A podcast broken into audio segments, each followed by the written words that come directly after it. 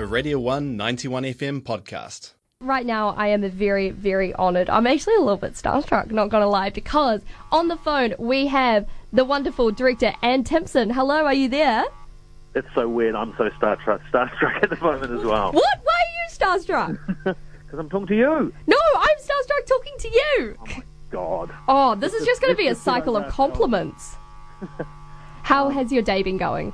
My day's been crazy today. I've been um, doing a orienteering course with um, crazed 10-year-olds running around um, the northern beaches. Interesting. What have you learned about orienteering? That I'm terrible at it. What And, even um, is orienteering? it's, it's when you get like a map and a lot of clues, and then you run around Oh. like a chicken with its head cut off, and um, you scream at children and feel really embarrassed that you've um, that you've made your son feel absolutely appalled that your behaviour is out of control. So, apart from that, it's been it's been a wonderful day. Incredible. I mean, like, there's worse ways to spend a Friday.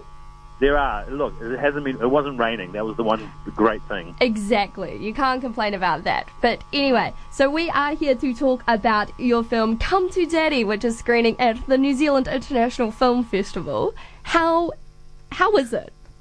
How is it? Yeah, just how is it Um, generally? it's great that it's screening in the film festival, and Yeah. first, I mean, it's amazing that it actually got made in the first place. hmm Um, I mean, Otago, to be honest, and not just to sort of uh, kiss up to you, but it's um, it all kind of began in Otago when Mm. I did my first sort of um, crazed film ventures when I was at uni down there, Mhm. and um, before I got expelled in in a, in a terrible way. Oh. So in, a, in a really crazy way, um, it all sort of was birthed from there, and then Mhm. it took it took a few decades to actually um, create a feature film, which is this thriller, comedic thriller starring Elijah Wood about a father and son reunion that goes very awry, Mhm. um, and it's been really well received so far. People have, um, seem to be grooving on the on the same wavelength, Mhm. and um, yeah, the, all the all the screenings we've had in various countries leading up to here um, have really enjoyed it. So it's been quite a surprise after Mm. all this long crazed path, as all filmmaking does. it's never, never easy to make these things. It, it always takes a lot longer than you think. Definitely, because I feel like it must feel so surreal, kind of reaching this point where you know you've got Elijah Wood in a film with you, and you've got a film that's screening in so many different places. Like, does it? Do you ever just reach a moment where you're just like, oh my god, I'm Yeah. kind of, I've made it. I'm in the big leagues now. Yeah, well, no, I've, I'm such a cynic at heart, and I also know the industry quite well. That it's, um, you know, I can I can let it sort of wash over me and, and get a warm glow bath on for about uh, like a minute before I'm sort of reminded of like how awful this whole industry is and how Mm. destructive it is, and the reality is that there's just you know smoke being blown up your bum for a short amount of time, and then the reality kicks in that you're just like one of a million other schmucks out there Mm. that have made a film. So. No, I'm not. Um, I'm not in awe of uh, what's been achieved, but I'm actually really proud of the film and, Good. and everyone who's been involved with it. Everyone sort of stepped up and really delivered um, something special. So I think because the film is kind of like a personal film project for me, which Mhm. is nuts when if you when you see it, it's not exactly what you'd call a personal film, but there is a lot of sort of uh, personal connection behind why it got made in the first place. And Yeah. then, um, because I'm not the type of person to make a serious drama about Mm. the death of my father, I kind of thought like I've got to put it cash it in the sort of um, house it in a genre framework, and so it's sort of um, yeah, it's like there's a personal through line, but it's surrounded by a lot of sort of crazy shenanigans. Yeah, that's awesome. And how did you get your start within like the film industry and everything?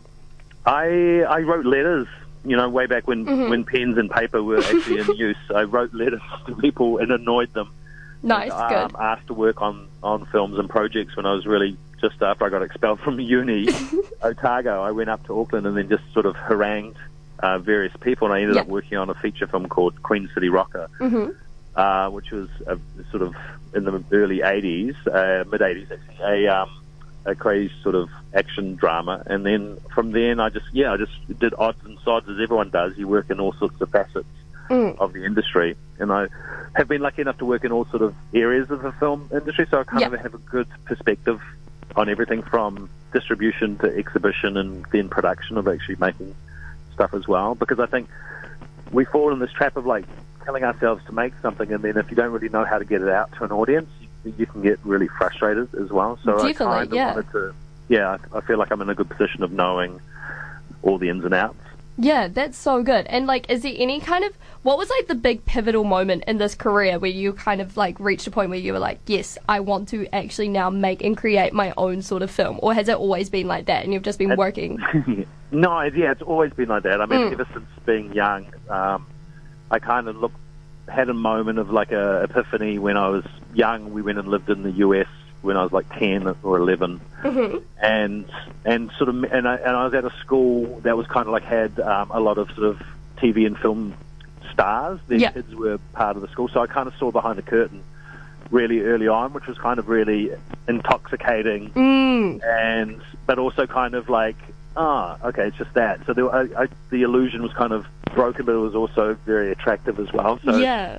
I kind of had the bug early on and just was a real obsessive film person who used to go to the movies by myself if I couldn't find friends Yeah. to grab I would just go up the road to our local cinema and go watch films and then so I knew eventually you know once I realized I wasn't going to do a degree just to satisfy my parents I think a lot of people Yeah. end up starting to do just think 'cause they filled the gap in, um, and then realize that that's what I really wanted to be involved in. But you can't really just say I want to be, I want to make a be a director because Yeah. that's virtually impossible. It's like saying I want to be a singer. You've Mm. got like a micro chance of actually making an existence out of it. You've got to do something else. So I just thought I'm going to do lots of things that are involved in the industry and um, whether it's running film festivals or you know working on other people's films and Mm. whatever, just to, to keep everything sort of focused on one sort of point. Definitely. Um, and then if you do that, then all these sort of surprising things pop out from that, which is through all the relationships you make um, Hmm. in in the industry. So yeah. That's awesome. No, that's actually like really inspiring as well. And also, it must feel kind of good to be like, you know, if you got kicked out of uni, to be like, well, look at me now. Don't you wish you had me now? There'll be like Yeah. a placard just being like, Ant Timpson once was here. Yeah, no, I mean, look, I'm not recommending anyone to like just bomb out and drop out of university. I just think, I mean, these days, it's like, honestly, it seems so hard to get the job of your dreams. It's like it's, it's a lot tougher out there now, and Mm. you know, the whole landscape's different in terms of like what you can do.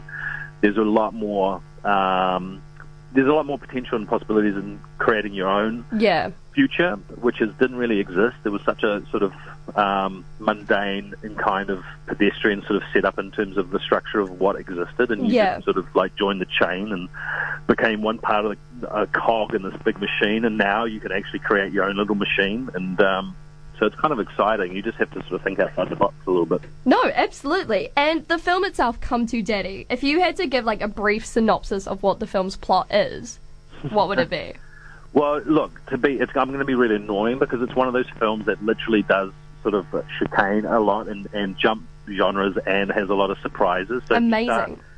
telling everyone what what happens, it kind of really spoils the surprise. So, but Yeah. the guts of it is is a father writes a letter to his son, who pl- is played by Elijah Wood, and says, um, "I want to reconnect after 30 years. Come and visit me in this really isolated house uh, on this coast Mm. um, that's away from everyone." And then the sun turns up. His dad doesn't really play nice as expected, and Mm. then um, is quite confrontational and quite um, bullying, and uh, they get into it, and then things start going south from there. And, Oh. yeah, and it becomes very darkly comedic. Yeah. um, there's a lot of gallows humor Yeah. in it. It's kind of like I guess the easiest way is like if you like this sort of Fargo school of Oh, comedy cool. thrills. Yeah. Then, Come to Daddy is kind of up your alley. Oh, I like it. Okay. Right. We're going to go full Dragon's Den right here. I'm the dragon. You're in the bullpen. Why should people come see your film? Oh, because it's like nothing else in the festival. and It's um, it's, it's a guaranteed one. If, whether it's a first date or the last date, it's going to be a memorable film that you're going to see at the film festival. Plus, it might not come back. So Exactly, be true. a chance to see it on the big screen, and I think it's playing in like the is it the Regent, the Odeon Yes. Yeah. down there. So it's like a that's an incredible theatre. So it's Mm. like it's you know I wish I could be there which I'd be able to sell it to you guys in person a lot better than I can on a phone call um, in raining Auckland. But um, no, look, it's I'm a, I'm like the hardest, harshest judge on on this film, but also on a lot of cinema, cinema that's similar. Yeah. And I really feel like this is a, a lot of fun, and for the people that the types of films that I'm into, and the ones hopefully that are going to come along, it's Mm. really going to hit their sweet spot. Um, you know, obviously, if you're going to looking for the next Notting Hill or or the next Marvel movie, it's not going to really be a home run for you. But Yeah. anything else, if you're looking for something off the beaten track, then this is going to sort of deliver the goods for tonight. It's going to be a lot of fun. Yay! Oh, that's so exciting. And do you have any other like big plans for the future at the moment, or are you just kind of like riding the wave of this for a while? I'm going to ride this wave. It's literally down to like four inches high, but I'm going to keep riding it right up onto the dune. Good. And then um, I'm going to have to get stuck back into something else pretty quickly after that. But yeah, no, I've been working with the writer of this one, uh, Yeah. who's a UK writer that um, we worked on a film together called The Greasy Strangler, which was a lot of fun. And Oh so this is- yeah. so we've done um, a couple together, and then so we've got another one that's based on a really strange thing that happened to me about 25, 30 years ago. Yeah. We're sort of in, investigating and writing a script from that. Ooh, that's so exciting. It is really exciting. Okay, I have two of probably the most important questions an interviewer can ask. First of all, especially because you're a director, what's your favorite Adam Sandler film? Well, this is a good question because my kids are obsessed with Adam Sandler, and I'm not a snob at all. I kind of love Adam Sandler as well. I love the fact that he gets all his friends to work on all his films. He's incredibly loyal, Mm-hmm. and when he does work with great directors, he Yeah. is a phenomenal actor. But you know, most of the time, it's like he's got to pay for these like 500 people that like walk around as his entourage. So Literally. and so, and talking, so there's like there's a lot of Sandler stuff, but I have to go back to Happy Gilmore, which yeah. is like Good. one, you know, it just it just hits all the sweet spots of uh, of a Sandler comedy for me. It's it's got the really goofiness, the really simplicity of the jokes, but it's also got a little bit of heart, which um which I kind of like Mm. as well. So yeah, I'm a big fan of that. But you know, um, he's he's the boy. He's he's the boy. Is that the one? Oh, that's my boy? That's my boy. The one with um the guy from Saturday Andy Night Live. Samberg. Um, Yeah. yeah. Yeah, that is a very good, And then, of questionable course, the Al. Pacino one where he they, he plays um, he plays his sister Yes. as well. Jack and Falls in Love Jill. with Al Pacino, which is a horror show. Exactly. It's kind of like a dystopian nightmare that you can't really take your eyes away from.